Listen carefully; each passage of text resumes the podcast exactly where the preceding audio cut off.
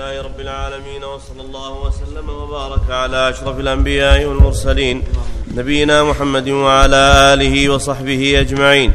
أما بعد قال المصنف رحمه الله تعالى باب ما جاء في الصيام في السفر. قال وحدثني يحيى عن مالك عن ابن شهاب عن عبيد الله بن عبد الله بن عتبة بن مسعود عن عبد الله بن عباس رضي الله عنهما أن رسول الله صلى الله عليه وسلم خرج إلى مكة عام الفتح في رمضان فصام حتى بلغ الكديد ثم أفطر فأفطر الناس وكانوا يأخذون بالأحدث فالأحدث من أمر رسول الله صلى الله عليه وسلم. قال وحدثني عن مالك عن سمي مولى أبي بكر بن عبد الرحمن عن أبي بكر بن عبد الرحمن عن بعض أصحاب رسول الله صلى الله عليه وسلم أن رسول الله صلى الله عليه وسلم أمر الناس في سفره عام الفتح بالفطر وقال تقووا لعدوكم وصام رسول الله صلى الله عليه وسلم. قال أبو بكر قال الذي حدثني لقد رأيت رسول الله صلى الله عليه وسلم بالعرج يصب يصب الماء على رأسه من العطش أو من الحر ثم قيل لرسول الله صلى الله عليه وسلم يا رسول الله إن طائفة من الناس قد صاموا حين صمت. قال فلما كان قال فلما كان رسول الله صلى الله عليه وسلم بالكديد دعا بقدح فشرب فأفطر الناس. نعم. قال وحدثني عن مالك عن حميد الطويل عن أنس بن مالك أنه قال سافرنا مع رسول الله صلى الله عليه وسلم في رمضان. فلم يعب الصائم على المفطر ولا المفطر على الصائم. هذا السنة لا حرج. ان يصوم في السفر لا بأس. إن شاء صام وإن شاء افطر إلا إذا شق عليه الصوم فالأفضل الفطر. ولهذا قال صلى الله عليه وسلم ليس من البر الصوم في السفر. يعني في حق من يشق عليه. والنبي صلى الله عليه وسلم لما شق عليهم الصوم وأخبروه انه شق عليهم خذ القدح وشرب والناس ينظرون حتى يفطروا لئلا يشق عليهم.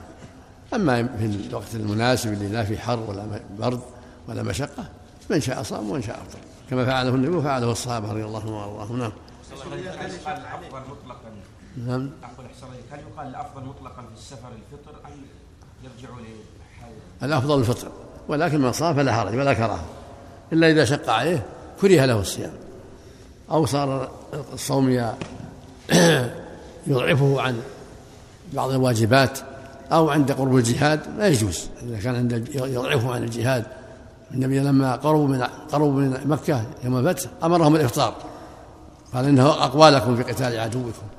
فلما بلغ أن بعضهم قد صام قال أولئك العصاة.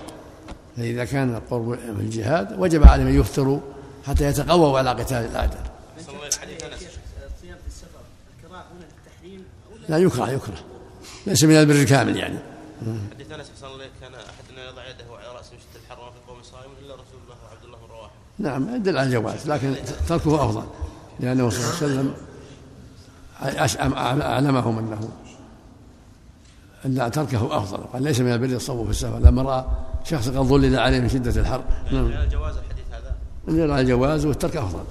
قول بعض الفقهاء مع عدم المشقة الصيام أفضل. لا غلط. في السفر الفطر أفضل. نعم. وإذا لم يكن مشقة؟ فلا بأس. لكن الفطر أفضل. نعم.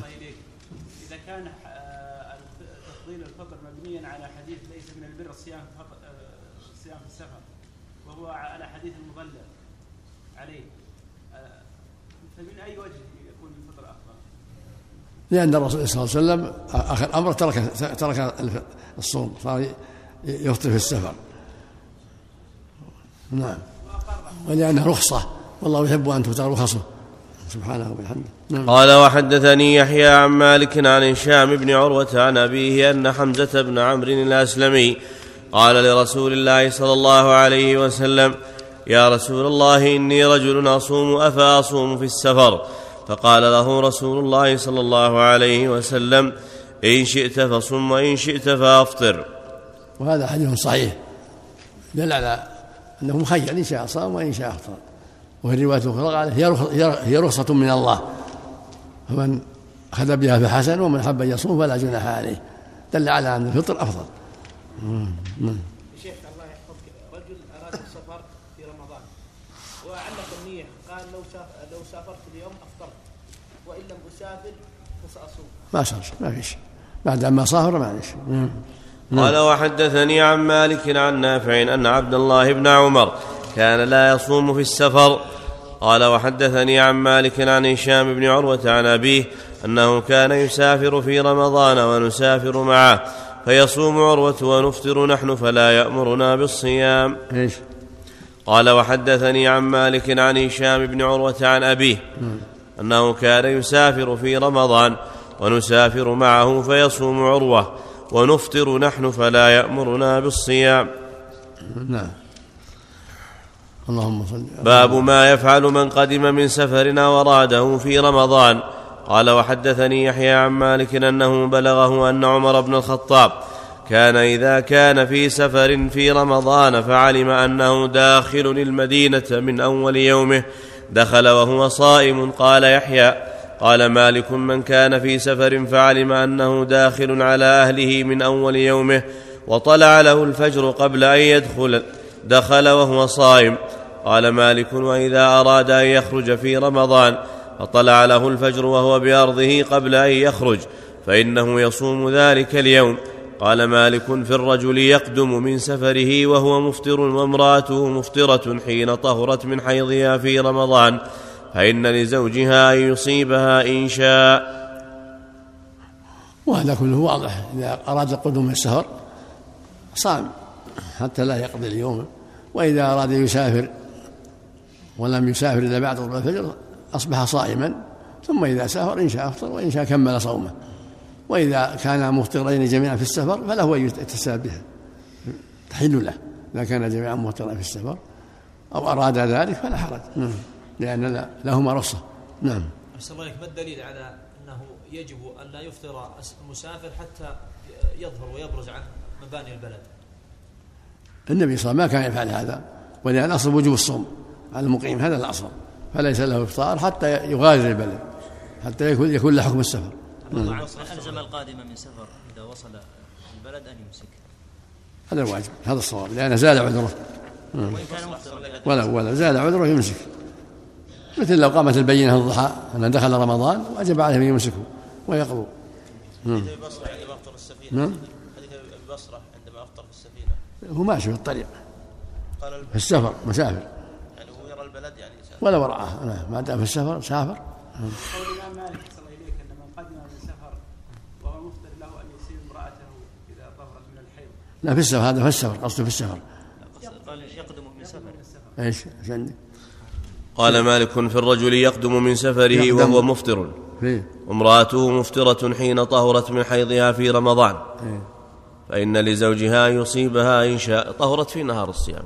لا هذا غلط. يقول يقول مالك هذا ضعيف ليس بشيء. بعدما قدم يلزمه الإمساك ويلزمها الإمساك لحرمة الزمن فليس له أن يقربها. ليس له أن يقربها لأنها لما طهرت وجب عليه الإمساك ووجب عليه الإمساك لما قدمه. هذا هو الصواب. إذا قدم مفطرين أول اليوم فليفطر ها ما يذكر عن ابن مسعود أنه قال من أفطر أول يوم فليفطر آخر ولا وان صح فهو اجتهاد منه. ما عليه دليل. ان صح ان صح الواجب على من دخل بالبلد وهو مفطر يصوم دخل بلده. وكذلك لو طهرت الحائض أو النفساء وجب عليها أن تمسك العذر زال. كما لو قامت البينة نهارا في يوم الثلاثين من شعبان أن إذا الهلال قد هل البارحة وجب عليه يمسك ويقضوا هذا اليوم. من قدم من سفر مفطرا وجوبا عليه أن يتم يمسك بقيه أن يمسك بقية يومه. نعم ويقضي نعم. صلى الله عليك لو أصابها طهرت في نهار في وسط النهار وقدم وسط النهار فأصابها. يكفر. عليهم يقضي الكفارة. اليوم يكفر ويتوب عليه التوبة والقضاء والكفارة. يعني محل خلاف يا شيخ؟ لأنها أصابها في زمن رمضان. هتك حرمة الشهر. وهو ليس من أهل السفر ولا مريض. كيف عليه كفاره الوضع في نهار رمضان. نعم. ما يكون في هذا زيادة عن قدر الواجب لأنه سيقضي هذا اليوم. ليكون صام شهرا ونصف هذا اليوم. يقضي عن يوم إنه أفسده. لأنه لم يصومه. المسلمون إذا صاموا يوم الثلاثين من شعبان ما يقضون؟ إذا قامت البينة في الضحى يوم الثلاثين من شعبان وجب عليهم الصوم ألا يقضونها اليوم؟ نعم. لأنه من رمضان وهذا من رمضان. لكن هذا لو صام الناس ثلاثين يوما وهو أفطر هذا اليوم وألزمناه بالقضاء. ولما قدم بلدا قلنا يجب عليك إمساك هذا اليوم. فيكون صام ثلاثين يوم ونصف يوم. عليه قضاها اليوم لأنه ما صامه. وسيقضي هذا اليوم. يقضيه نعم. هذا هذا إمساك لحرمة الزمن. نعم. والمرأة إذا لم تكره على ذلك هل عليها الكفارة؟ نعم.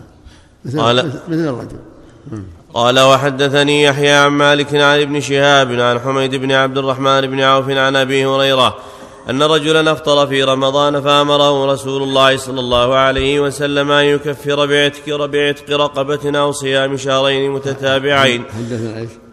قال وحدثني يحيى عن مالك عن ابن شهاب عن حميد بن عبد الرحمن بن عوف عن أبي هريرة أن رجلا أفطر في رمضان فأمره رسول الله صلى الله عليه وسلم أن يكفر بعتق رقبة أو صيام شهرين متتابعين أو إطعام ستين مسكينا فقال لا أجد.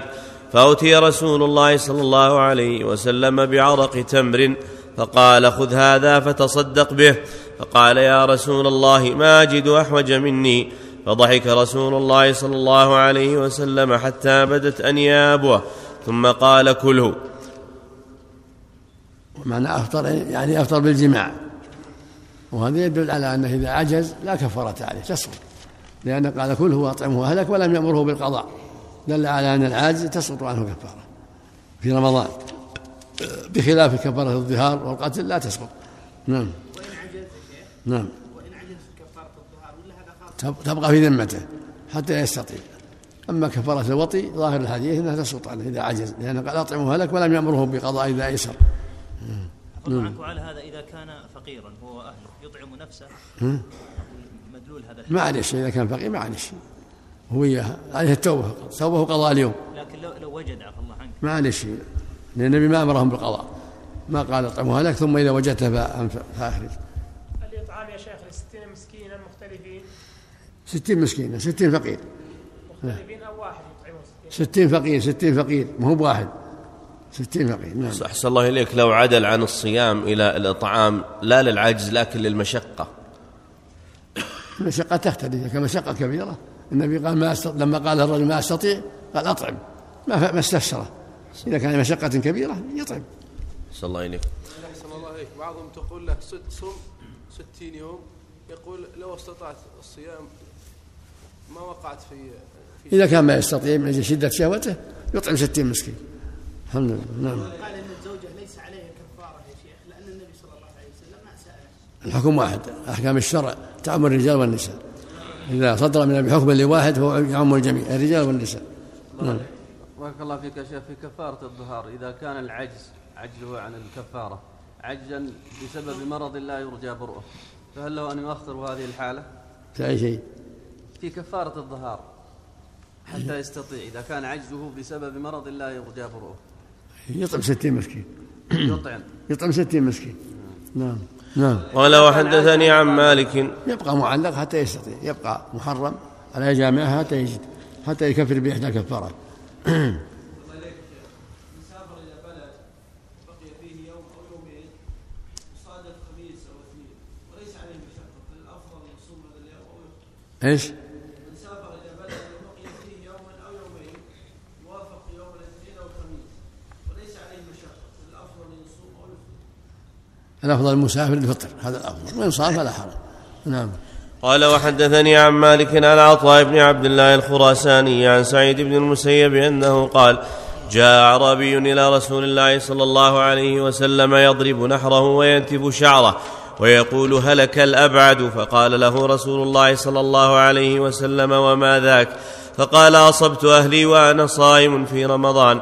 فقال له رسول الله صلى الله عليه وسلم هل تستطيع أن تعتق رقبة؟ فقال لا. فقال هل تستطيع أن تهدي بدنة؟ قال لا. قال فاجلس فأتي رسول الله صلى الله عليه وسلم بعرق تمر فقال خذ هذا فتصدق به. فقال ما أجد أحوج مني. فقال كله وصم يوما مكان ما أصبت. قال مالك قال عطاء. فسألت سعيد بن المسيب كم في ذلك العرق من التمر فقال ما بين خمسة عشر صاعا إلى عشرين قال مالك سمعت أهل العلم يقولون ليس على من أفطر يوما في قضاء رمضان بإصابة أهله نهارا أو غير ذلك الكفارة. الكفارة التي تذكر عن رسول الله صلى الله عليه وسلم في من أصاب أهله نهارا في رمضان وإنما عليه قضاء ذلك اليوم. قال مالك وهذا أحب ما سمعت فيه إلي. سند يعني السند عيد صلى الله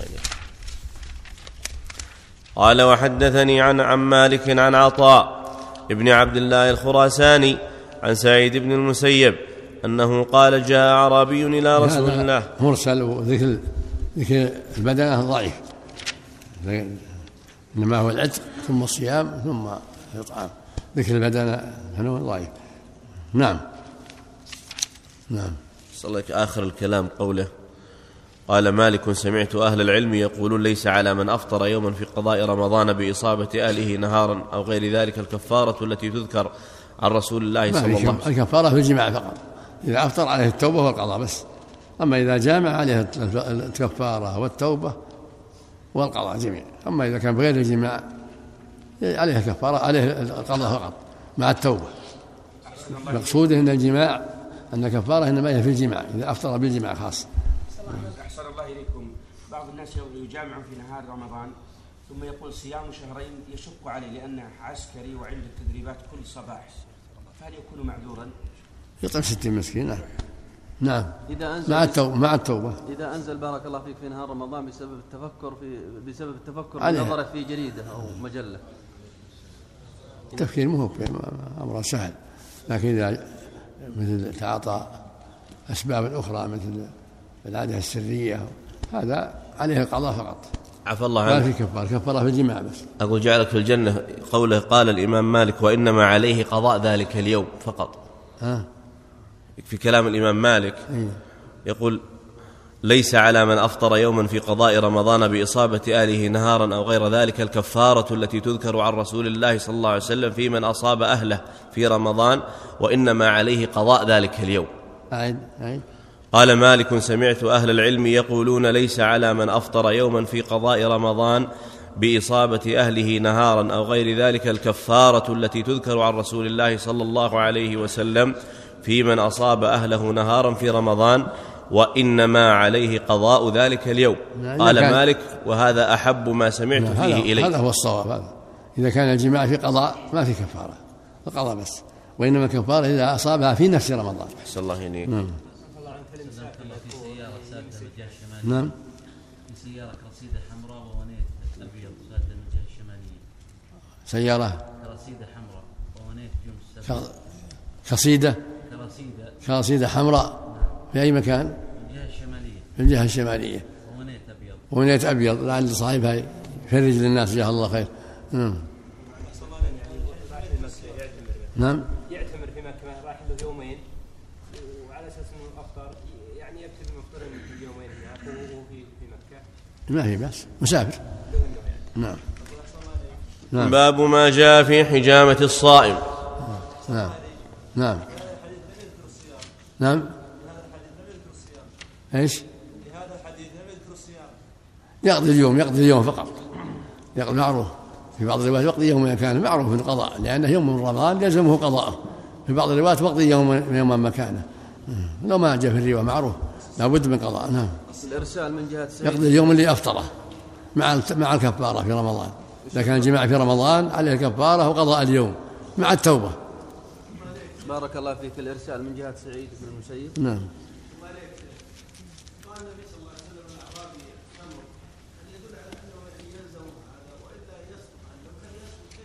هذه مساعدة مساعدة له.